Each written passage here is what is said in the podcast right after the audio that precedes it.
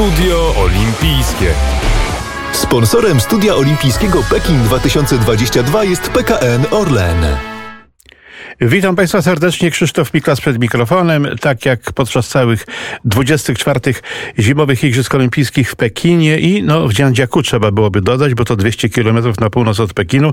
Na chińskie dystanse to oczywiście odległość mikroskopijna, ale 200 km jednak sprawia, że to są jak gdyby dwa olimpijskie centra. To, co na lodzie pod dachem, to w Pekinie, a to, co na śniegu, to właśnie tam w Dziandziaku na północy, gdzie mróz, wiatr dokuczają bardzo zawodniczkom i zawodnikom. Yy, dziś Dzisiaj mieliśmy takie dwa polskie akcenty. No jeden to może być akcencik.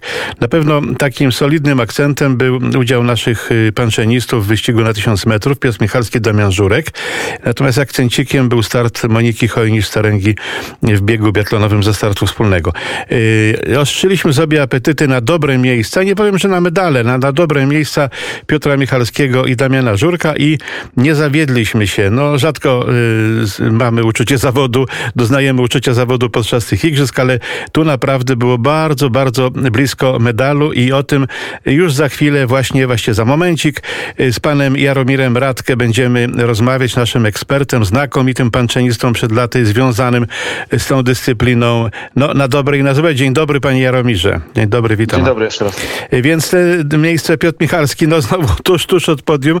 Niektórzy mówią najgorsze miejsce, bo czwarty był, osiemsetnych y, od podium go dzieliło, wcześniej na 500 metrów 300, tam był piąty, ale to naprawdę wydaje mi się jednak, że, że te starty trzeba uznać za, za bardzo, bardzo udane, prawda, bo tam konkurencja jednak w tej pańskiej dyscyplinie sportu jest niezwykle mocna, niezwykle mocna i, i, i znaleźć się, no w pierwszej dziesiątce miał takie zadania, a, a był piąty, a dzisiaj czwarty.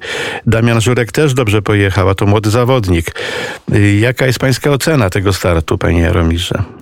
No tak, tak. Bardzo miłe zaskoczenie, można tak troszkę powiedzieć, bo tutaj właśnie niedawno czytałem wywiad już z Piotrkiem i sam właśnie tak sobie dawał taką nadzieję, że w dziesiątce będzie, że, że będzie to troszkę trudniejszy dla niego dystans niż 500 metrów, a można powiedzieć, że wypadł na nim jeszcze lepiej. No, jesteśmy już przyzwyczajeni do tych różnic czasowych, że one są bardzo minimalne, setne tysięczne decydują o miejscach, więc, więc rzeczywiście no już po raz drugi, jakby to powiedzieć, otarł się o ten medal. Było to bardzo blisko. No, śledziłem z wielkim zapałem to, serce waliło mocno. Cieszyłem się bardzo. No, taki niedosyt został zaraz właśnie po, po starcie, że, że tak blisko i niestety znowuż nie. I trzeba pochwalić jak najbardziej Damiana Żurka, też bardzo ładnie, 13 miejsce w tej bardzo silnej stawce. Dla młodego zawodnika na pewno to też bardzo udany start. Mm, no, możemy być z łyżew dumni. Akurat tutaj tak. sprinterzy nam się z bardzo dobrej strony pokazali. No można powiedzieć olimpijska forma. Tak, na nich zresztą najbardziej liczyliśmy, prawdę powiedziawszy. No i trudno mówić o zawodzie, jak powiedziałem, bo naprawdę spisali się bardzo, bardzo dzielnie.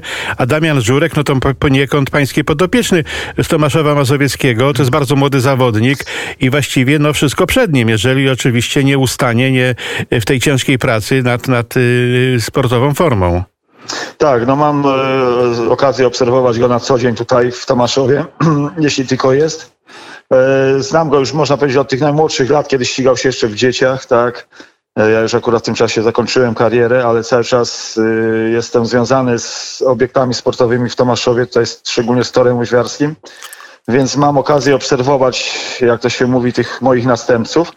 I rzeczywiście to jest bardzo pracowity zawodnik, dobrze ułożony, no wie co chce, więc, więc myślę, że jeszcze nam sporo tutaj pożytku przyniesie. Panie Jaromirze, pan jest tam właśnie, pan, pan jest Tomaszowianinem, y, jest pan przy tym torze łyżwiarskim, jedyna, y, przypomnę, może nie wszyscy wiedzą, y, to jest jedyna w Polsce kryta hala, właściwie kryty tor łyżwiarski, o który przez wiele lat się biliśmy. Ja też się jako dziennikarz o to biłem, biłem się kiedyś o tor na stegnach, ale to już zamierzchłe czasy. Potem o to, żeby ten tor kryty łyżwiarski gdzieś w Polsce powstał, on powstał kilka lat temu w Tomaszowie Mazowieckim i no mam nadzieję, że te warunki, jakie są tam u państwa w Tomaszowie, też wpływają na to, że i młodzież się, mam nadzieję, taką chętnie garnie do uprawiania łyżwiarstwa szybkiego. Czy tak jest, panie Romirze? Tak, tak, no w stu procentach można powiedzieć, albo w 500, tak, bo jak był odkryty tor, był jeden klub y, łyżwiarski, a teraz mamy pięć, także rzeczywiście tutaj młodzież ma znakomite warunki i nasi reprezentanci y, już tak nie muszą wyjeżdżać, jeździć po świecie, tak jak ja, za moich czasów to było, no to też opowiadają, słyszę, że, że też mm, prawie 300 dni spędzają poza domem na zgrupowaniach, ale, ale no rzeczywiście no takie jest życie sportowca. Ale tutaj no z tego toru ja jestem bardzo, bardzo dumny, że, że powstał on w Tomaszowie. To było też moje marzenie, że, że mamy taki obiekt, bo pierwsze obiekty powstawały już 30 lat temu, więc byliśmy jakby 30 lat do tyłu, teraz dogoniliśmy i jeszcze to już mówiłem w jednym wywiadzie, że dzięki teraz temu torowi, tej hali, no nasi zawodnicy mogli się w miarę normalnie do tych igrzysk przygotować, tak? Bo wiemy, co się dzieje przy tej pandemii, że są kraje zamykane, no nie można podróżować, więc nasi zawodnicy by mieli bardzo, bardzo utrudnione zadanie w przygotowaniach do tego sezonu.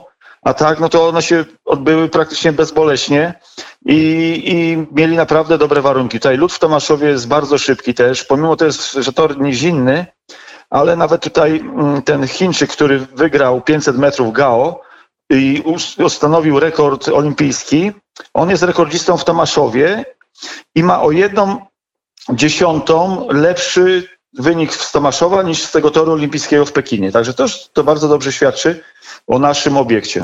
No to znakomicie świadczy, bo zawsze ci, którzy budują te tory olimpijskie, starają się jednak, żeby ten lód tam no, powstawał z jak najlepszej wody, z jak najlepszej jakości wody, żeby to był e, lód no, najwyższej szybki. jakości. Tak, szybki. Tak. Szybki. Wszyscy o to, o to dbają, tak jak, tak jak buduje się stadiony lekkoatletyczne na Igrzyska Olimpijskie i, i, i kładzie się takim tworzywem sztucznym, tartanem najogólniej mówiąc, choć to różne tworzywa, żeby też były szybki, prawda? Bo zawsze i splendory Spendoru nawet obiektowi dodaje, że się rekordy na takich y, obiektach y, poprawia. W tych wymiernych y, sportach, czyli takich jak właśnie lekka atletyka, czy jak łyżwiarstwo szybkie, gdzie tak, no to czasy wtedy świadczy o obiekcie i wtedy chętnie zawodnicy przyjeżdżają do nas trenować, bo wiedzą, że będą mieli bardzo dobre warunki.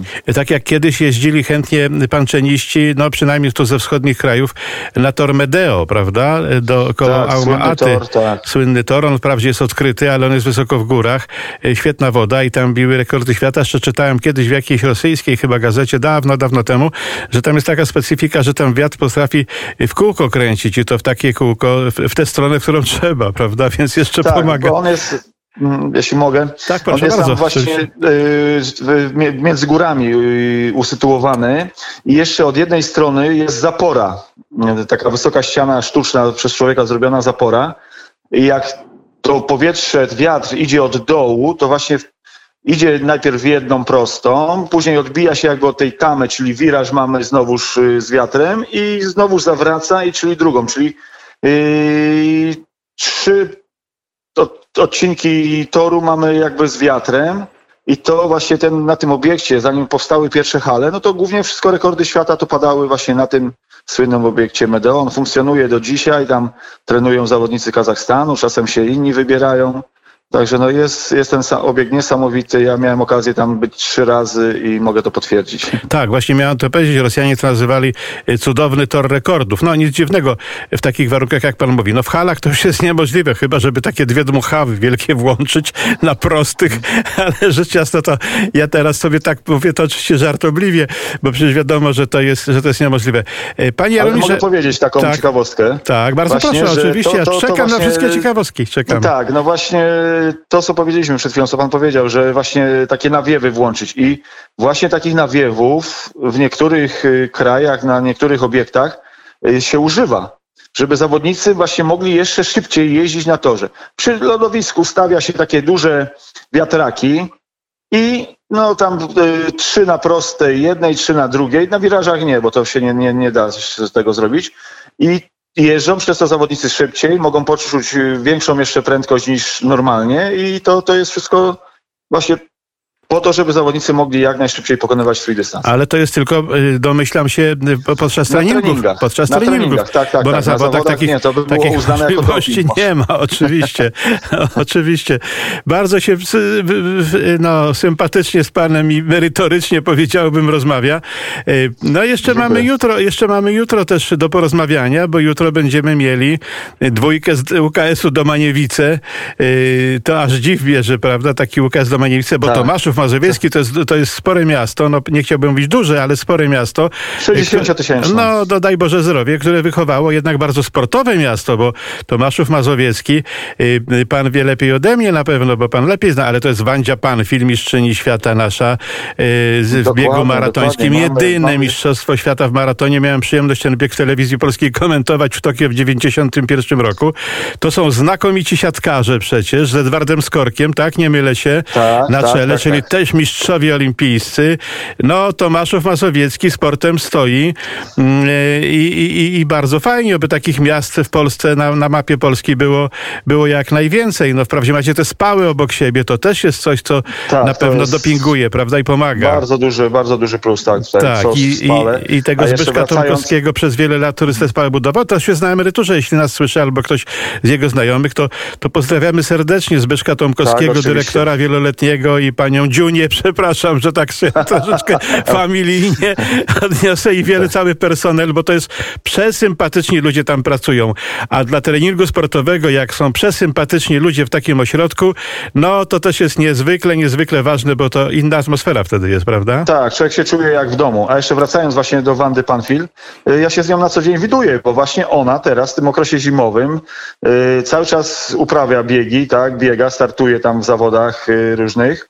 I na co dzień, właśnie w tym okresie zimowym, no jakie mamy pogody, wiemy, właśnie ona ze swoją grupą takich tutaj tomaszowskich zapaleńców biegaczy przychodzi dwa, ty, dwa razy w tygodniu na treningi do areny. Także my jeździ, ja jeżdżę na łyżwach, ona sobie dookoła biega i mają też dobre warunki. Może i ja kiedyś po, zabiorę łyżwy, które jeszcze mam i, i wybiorę się do Zapraszam. Tomaszowa, żeby pan mnie Zapraszam. wpuści na lód, Na dzień do Tomaszowa. żebym tam tylko wyrw nie porobił w tym lodzie, bo bardzo dawno już na łyżwach nie jeździłem, a, a kiedyś nawet powiem panu szczerze, przepraszam też słuchaczy za tę osobistą dygresję, ale chodząc do liceum ogólnokształcącego w mieście Łowiczu, wygrałem mistrzostwa szkół średnich w jeździe szybkiej na lodzie, na, pan, na, na hokejowych łyżwach oczywiście. No to gratuluję. Finał wojewódzki miał być w Tomaszowie. Ja się rozchorowałem na jakąś anginę i nie mogłem przeboleć. Chciałem się wyrwać, ale wychowawca, nauczyciel powiedział, absolutnie mowy nie ma, żebyś jechał na te wojewódzkie mistrzostwa. I tak zakończyła się moja kariera w łyżwiarstwie szybkim. Także, także takie, taka osobista, przepraszam słuchaczy za dygresję, ale może to, może to i czasem tak trzeba. Nie, bardzo miłe. Bardzo dziękuję Pani Jaromirze. W takim razie jutro się ponownie Dziękuję usłyszymy. również. Ten bieg, ten bieg ze startu wspólnego y, z dwoma, y, tak jak powiedziałem, p- przedstawicielami UKS-u y, Domaniewice, czyli naszym słynnym Zbyszkiem Brudką, strażakiem Łowickim i Arturem Jańskim, jego y, kolega z sąsiedniej wioski. Dziękuję. Do usłyszenia do jutra w takim razie. Dziękuję bardzo. Dziękuję, do usłyszenia. Sponsorem Studia Olimpijskiego Pekin 2022 jest PKN Orlen.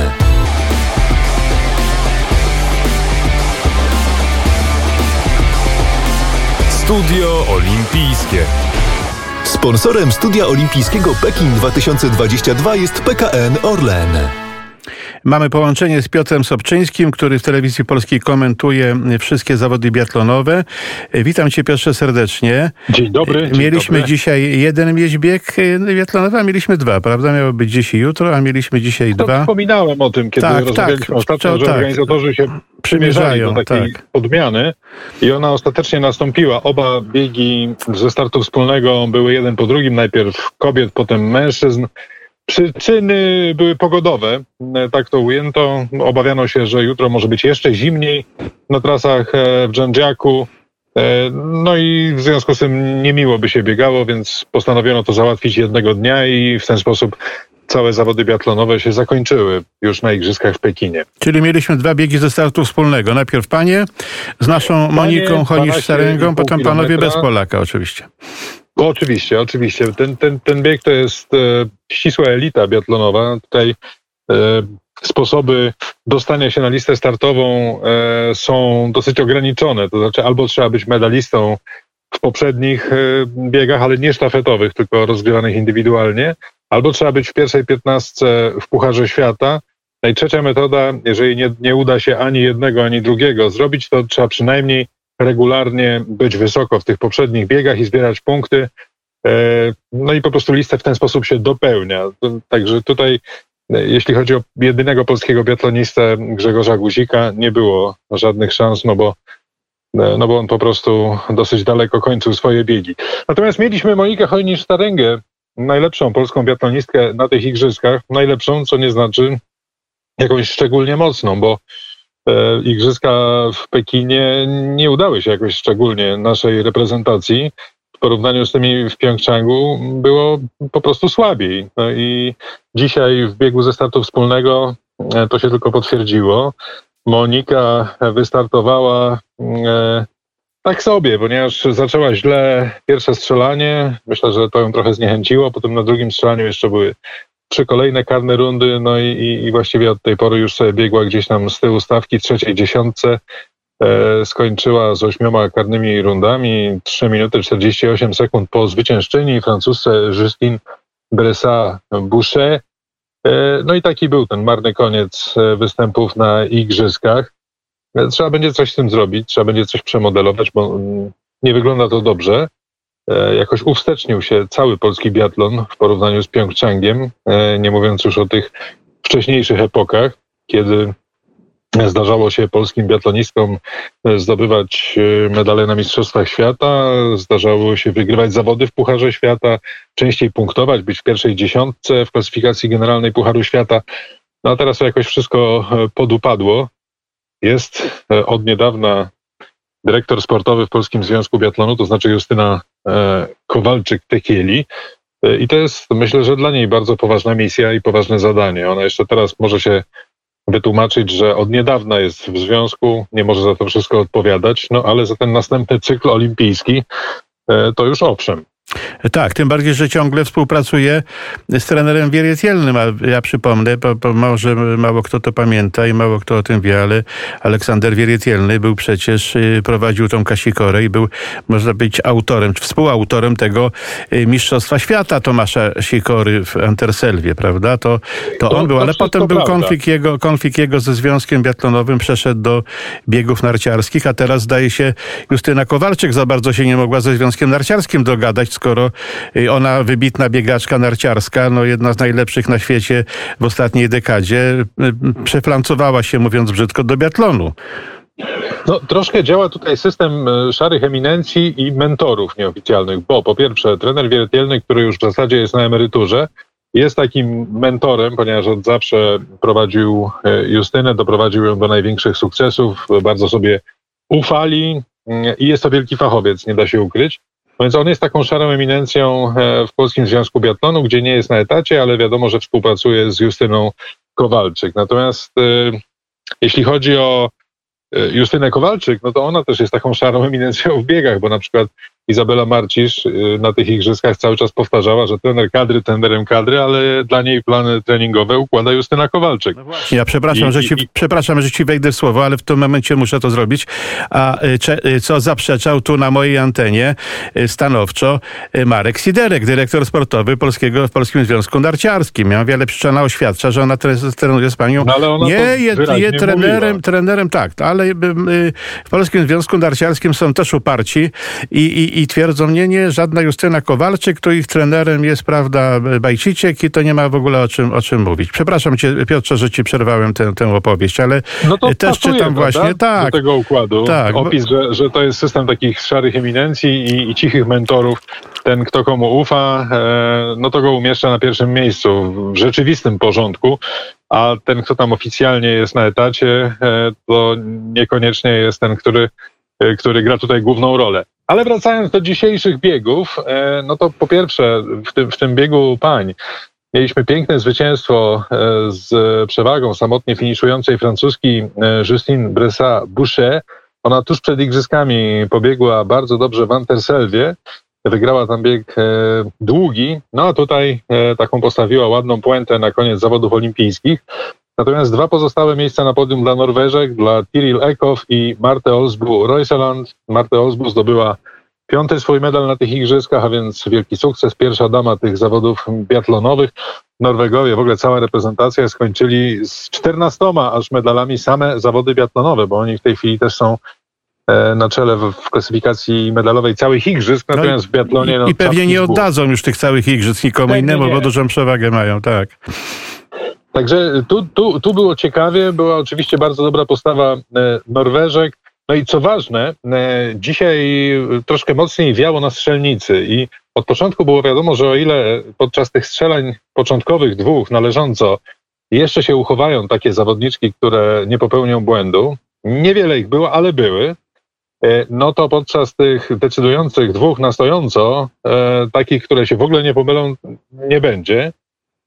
I rzeczywiście tak było. Jak nie za pierwszym razem, to za drugim, jak nie za drugim, to za pierwszym. E, każda musiała jakieś rundy biegać. E, finał był taki, że cała czwórka pierwszych zawodniczek miała po cztery, e, po cztery takie karne rundy przebiegnięte podczas dzisiejszego biegu. No ale najmocniejsza z tego grona mimo wszystko była Bresa Boucher. U panów bardzo podobnie. Też, też na strzelnicy nie było takich, którzy by się oparli tym podmuchom wiatru i potrafili E, wszystkie pociski umieścić w tarczy, tak jak należy. Natomiast e, zwycięzca, czyli Johannes Tingnes B, kolejny triumf Norwegów, zresztą tutaj e, znowu dygresja na marginesie, Johannes Tingnes B wygrał tutaj cztery złote medale i jeden brązowy, łącznie pięć, to jest tyle samo co Francuz Quentin Fillon-Maillet, ale dzisiaj, gdyby Fillon-Maillet zdobył szósty medal, no to byłby królem polowania, ale ponieważ nie zdobył, to remisuje tak, pod względem tak. liczby medali, ale Johannes Tingnes B ma 4 złote, wprawdzie dwa w sztafetach, no ale nieważne, 4 złote, tyle co kiedyś Biendalen, plus jeden brązowy. Tak, to są dwie wielkie, dwie wielkie indywidualności bez tego biatlonu. Kiedyś tą jedną wielką indywidualnością, takim w sumie, jakby ich razem złączyć, był Ole Einar Bierdalen, prawda? Teraz to się rozkłada Oczywiście. na dwóch, dwóch, ale wybitnych, no, niezwykle Bierdalen, wybitnych. Bierdalen, jak pamiętasz, w Salt Lake City ustrzelił szlema, czyli wygrał wszystko, wszystko co było tak, do wygrania, no bo tak. wtedy były tylko cztery złote medale no, do zdobycia. Dzisiaj było już sześć. Tak. No nie zdobył sześciu, zdobył cztery plus jeden brązowy Johannes Tingnes B i tak niskie ukłony dla niego. Zresztą podobnie jak dla Fiona Majeta, bo e, pięć medali na jednych igrzyskach to jest e, tak czy owak olbrzymi wyczyn. E, pozostali medaliści dzisiaj w męskim biegu Martin Ponsiluoma ze Szwecji na drugim miejscu i na trzecim Norweg Wetle Christiansen, czyli dwa medale w biegu pań, dwa medale w biegu panów dla Norwegii. E, ten Ponsi Luoma to jest pierwszy medal dla biatlonisty, a nie biatlonistki ze Szwecji, czyli ładnie to uzupełnił, bo wcześniej tak.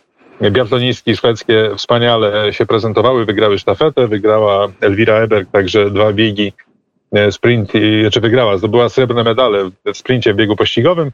Natomiast ten, ten trzeci dzisiaj, Wetle Christiansen, być może Państwo go zapamiętali, że on biegł na ostatniej zmianie w sztafecie norweskiej, która zdobyła tutaj złoty medal, głównie dzięki niemu, bo szczerze powiedziawszy wykończył to wtedy zimnokrwiście, nie wahał się na strzelnicy, strzelał czysto i tu było bardzo podobnie, tylko że tutaj już biegł wyłącznie na własny rachunek.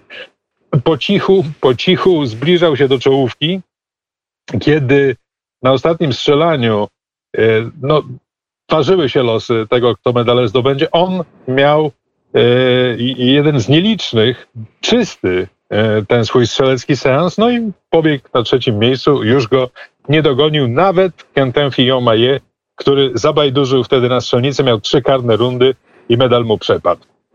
Tak, ja y, pozwolisz przeczytam może y, to, co Justyna Kowalczyk powiedziała jednemu z dziennikarzy. To były bardzo słabe igrzyska dla polskiego biatlonu, nie ma co słodzić, szukać pozytywów, bo w zasadzie ich nie było. Monika jest w wieku, w którym powinna zbierać owoce ciężkiej pracy, którą wykonuje całe życie. Mówię o takich owocach, na jakie zasługuje. Wnioski były wyciągnięte już wcześniej, bo widzieliśmy, co się dzieje, a z pustego i Salomon nie naleje. Wiedzieliśmy, że jest źle i nie było powodu spodziewać się wielkich rzeczy. W takim sporcie jak biatlon rzadko dzieją się cuda. Mamy w związku z tym plan, mamy w związku, przepraszam, plan, y, w związku biatlonu oczywiście, którego część złożymy za, zaraz po igrzyskach, część wiosną już po sezonie. No i tak dalej, i tak dalej. Także już nie będę dalej cytował wypowiedzi Justyny y, Kowalczyk, ale faktycznie w tym biatlonie jakieś, zresztą nie tylko w biatlonie, bo y, po tych igrzyskach przecież będą zjazdy sprawozdawczo-wyborcze w innych dyscyplinach zimowych. Myślę, że w narciarstwie też jakieś trzęsienie ziemi Akademii pewnie małe się y, odbędzie. Zobaczymy, jak to wszystko będzie y, się y, układało. Będą wybierani nowi prezesi tam, gdzie skończyli już swoje drugie kadencje. Y, Tam, gdzie nie skończyli, będą mogli startować na drugą.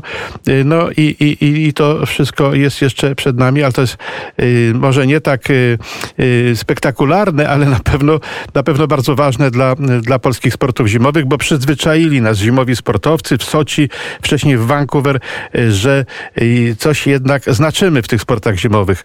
Ale y, wydaje mi się, że jednak te nasze sporty zimowe y, no jednak za mocne nie są. To, to jest chyba te wyniki są wykładnikiem tego, co się w polskich sportach zimowych dzieje, choć bardzo chcemy wszyscy, żeby było lepiej.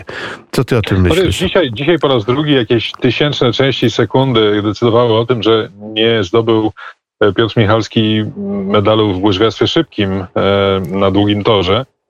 E, Więc z jednej strony widać jakieś efekty tego, że powstał w Polsce kryty tor łyżwiarski w Tomaszowie e, i że mm, nasza reprezentacja ma gdzie trenować. E, Szkoda, że zabrakło medalu, no bo pesymistyczna wersja, można by to tak ująć, wracamy do czasów sprzed ery Małysza, czyli sprzed e, 20 lat, kiedy to między 72 a 2002 rokiem e, Polska w ogóle nie zdobyła żadnego Tak, medalu tak. na Igrzyskach Olimpijskich. Tak. To były takie e, czasy smętne, no bo Igrzyska jedne, drugie, trzecie szły i, i, i nic tam polscy sportowcy nie byli w stanie zdobyć. Zawsze też było blisko, było tuż, tuż, ale e, bez medali. No a potem nastąpił Adam Małysz i jakoś wszystko się ruszyło, bo to nie tylko w skokach, ale przecież był i ten medal Tomka Sikory, i, i na torze łyżwiarskim też były medale. No, sporo, sporo powodów do radości mieliśmy. Justyna Kowalczyk także przecież dostarczyła nam wiele wspaniałych emocji, więc byłoby całkiem dobrze, gdyby e,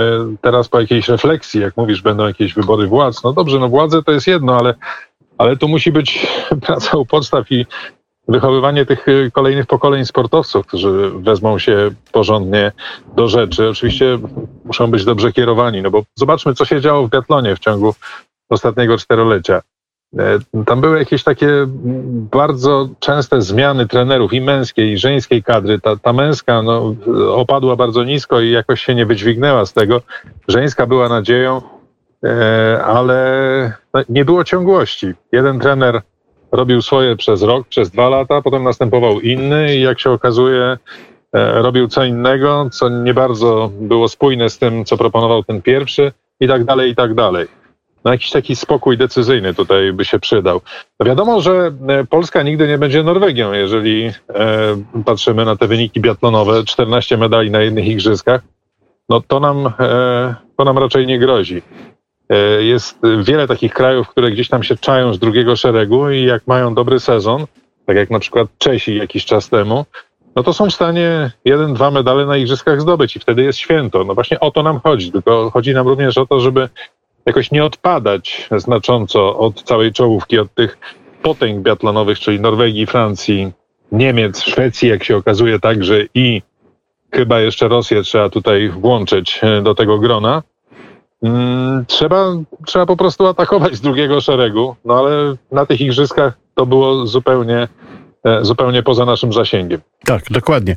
Y, Bardzo Ci dziękuję, panie Piotrze. No, y, panie Piotrze, Piotrze, bardzo dziękuję.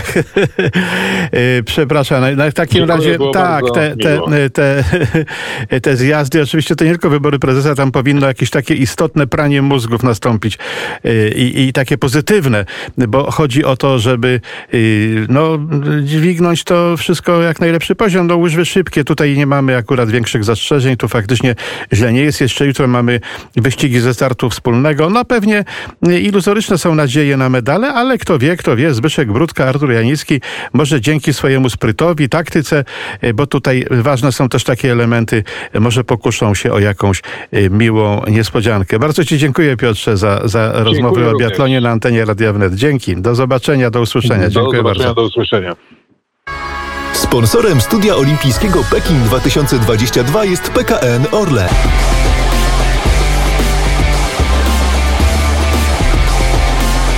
Studio Olimpijskie. Sponsorem studia olimpijskiego Pekin 2022 jest PKN Orlen.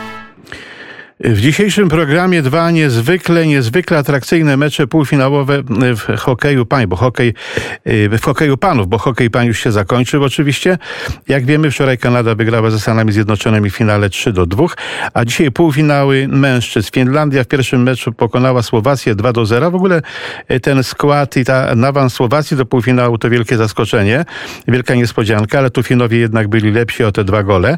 No i niezwykle atrakcyjny mecz rosyjskiego Komitetu Olimpijskiego ze Szwecją. Prowadzili Rosjanie 1-0, potem Szwedzi y, doprowadzili do wyrównania, rozpoczęła się dogrywka i rzuty karne. Mamy połączenie z Patrykiem Rokickim, komentatorem y, telewizji polskiej, komentatorem y, hokeja. Witam serdecznie, panie Patryku. Witam serdecznie. Zakończyły się już te rzuty karne. Tak, właśnie przed chwilą w ósmej serii jednak rosyjski Komitet Olimpijski będzie miał okazję do do obrony y, złota olimpijskiego z Pjongczangu Rosjanie w finale Szwedzi zagrają brąz. Y, panie Patryku, co się zmieniło w hokeju? Tak na mój gust takiego może trochę laika, bo y, kiedyś jak padał wynik 2-2, 1-1, 1-0, to się mówiło wynik piłkarski.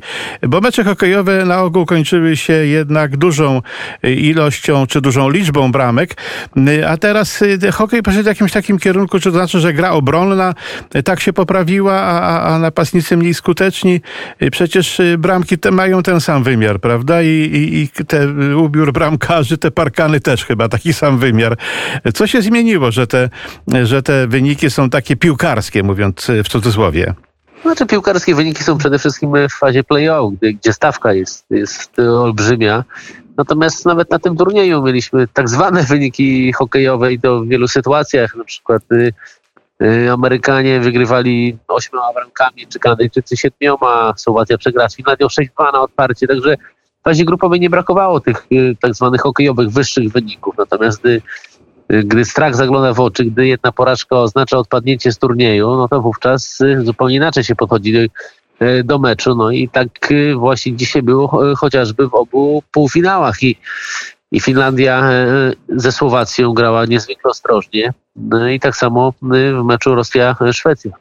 Czyli tak jak piłkarze mawiają, taki piłkarski slang, gra się przede wszystkim na zero z tyłu, prawda? Czyli też nie dać sobie strzelić, nie dać sobie strzelić gola, a jak się należy okazja, no to kontrataki i wtedy my strzelamy, prawda? A nie nasi rywale. No, tak, no jeśli chodzi o Igrzyska Olimpijskie, o ćwierćfinały, o półfinały, jak najbardziej. Taka zasada jest tutaj priorytetem, no bo, bo stawka jest olbrzymia i jak się za bardzo czasami odsłonisz, no to to później odpadasz z turnieju często.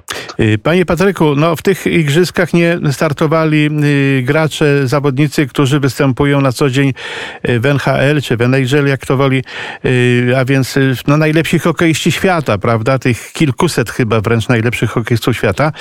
Czyli te reprezentacje oparte były na zawodnikach, no, którzy grają przeważnie, przeważnie w swoich krajach, choć niekoniecznie, ale nie grają w NHL.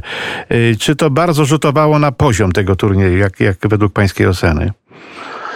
Nie, nie, nie, nie rzutowało aż tak, jak, jak wielu, wiele osób się obawiało. Zresztą już w Pjongczangu mieliśmy przykład turnieju bez graczy NHL. Wówczas nie dogadano się finansowo z, z NHL-em i to był pierwszy po długiej przerwie, bo Nagano NHL-owcy przyjeżdżali. Niestety w Pjongczangu był pierwszy turniej po długiej, po długiej przerwie bez NHL-owców. No i ten turniej pokazał, że mm, poziom turnieju się wyrównał i podobnie było w, w Pekinie, bo jednak gdy przyjeżdżają NHL-owcy, to Kanada, USA, Rosja, Szwecja, Finlandia, ta, ta najmocniejsza piątka, jest y, praktycznie, no i Czechy jeszcze, są praktycznie nie do ruszenia przez te słabsze zespoły, które nie mają aż tylu graczy w NHL. E, tak. Typu, typu mhm. Łotwa, Dania mhm. na przykład. Natomiast y, gdy nie ma graczy NHL, to się wyrównuje. No i właśnie Niemcy tym tym zaszokowali w Pjongczangu wyrównanym składem i doszli do, do finału. Tam przegrali z Rosją. No i tutaj podobnie. No mamy takim koronnym przykładem tego jest y, Słowacja, która, która w, też nie ma gwiazd y, w swojej, swojej drużynie. Absolutnie nie była wstawiana nawet y, w gronie ćwierćfinalistów, nie była wysoko notowana, a tymczasem Słowacy wciąż są w grze o swój pierwszy w historii olimpijski medal. Tak, czy to y, regulamin przewiduje jeszcze mecz o trzecie miejsce? Przepraszam, bo nawet nie zajrzałem do regulaminu. Tak, oczywiście. Jutro, jutro o 14 jest y, mecz o trzecie miejsce. Słowacy grają y, ze Szwedami. Jak na razie w, w historii słowackiego hokeja y, po odzyskaniu niepodległości najlepszy wynik, jedyny awans do, do, do półfinałów to był Vancouver 2010 rok. Tam przegrali w półfinale 2-3 z Kanadą i w meczu o, brąz przegrali 5-3 z Finlandią, mimo że prowadzili 3 do 1 po dwóch tercjach, no ale koszmarna trzecia tercja przegrana 4-0. No i Słowacy wówczaz Vancouver, mimo posiadania fantastycznego składu, wówczas Słowacy mieli wielu graczy, którzy stanowili y, potęgę w NHL typu Szatan, Hara, Palfi, y, Demitra. No ale jednak Słowacy tego medalu nie zdobyli. No a w tym roku są, mają szansę, żeby jednak pierwszy medal w historii zdobyć. Tak? tak, no grają ze Szwecją jutro, jak pan powiedział, o 14. Yy, panie Patryku, a yy, w związku z tym, że nie ma tu graczy z NHL-u, ale mm, być może, tak myślę, że yy, są tacy headhunterzy, łowcy, łowcy talentów z NHL-u, którzy tu szukają, że tak powiem, świeżej krwi do swoich drużyn. Czy tak jest, czy tak jest? Czy to jest okazja takiego przeglądu przyświatowego tego, co się dzieje w hokeju? No, około 40% zawodników, którzy zagrali na igrzyskach w Pekinie, to są zawodnicy ligi KHL. To jest druga najmocniejsza liga świata, złożona przede wszystkim z klubów rosyjskich, ale nie tylko, bo są tam też przedstawiciele, jest tam klub z Finlandii, jest tam klub y, z Łotwy, z Białorusi, z Kazachstanu, z Chin. Y, także to jest ta aktualnie druga najmocniejsza liga y, światowa. No i większość reprezentacji jednak skorzystało z zawodników grających w KHL-u. No a co do, co do tych skautów, to, y, to w tej chwili przede wszystkim y, okazją dla skautów są Mistrzostwa Świata do lat 18 do, do 20, ewentualnie 20 i tam się już wypatruje potencjalne gwiazdy, z którymi które później wybiera się w drafcie NHL. Także mhm. z reguły ci zawodnicy, którzy grają na mistrzostwach, są już zawodnikami z podpisanymi e, kontraktami. No, wyjątek stanowi tutaj ten niesamowity 17-letni Słowak Juraj Sławkowski, który strzelił już 5 goli e, na tym turnieju. On e, w tej chwili się promuje w niesamowity sposób. No i prawdopodobnie będzie wybrany w tegorocznym drafcie NHL z bardzo wysokim numerem. Panie Patryku, bardzo dziękuję za tę rozmowę. Mam nadzieję, usłyszymy się jutro również. Czy, czy mam, że, że tak powiem, obietnicę z Pana strony na rozmowę jutrzejszą? Jutro po meczu o brąz, ewentualnie oczywiście w niedzielę po I w niedzielę po meczu o złoto. Bardzo dziękuję. Zatem jeszcze, y, jeśli pan pozwoli, i jutro, i pojutrze y, będziemy rozmawiali na antenie Radia Wneta. Dziś bardzo panu dziękuję za rozmowę.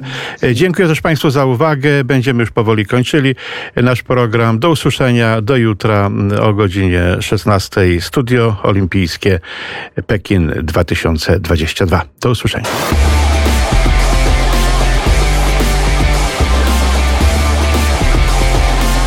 Studio Olimpijskie. Sponsorem Studia Olimpijskiego Pekin 2022 jest PKN Orlen.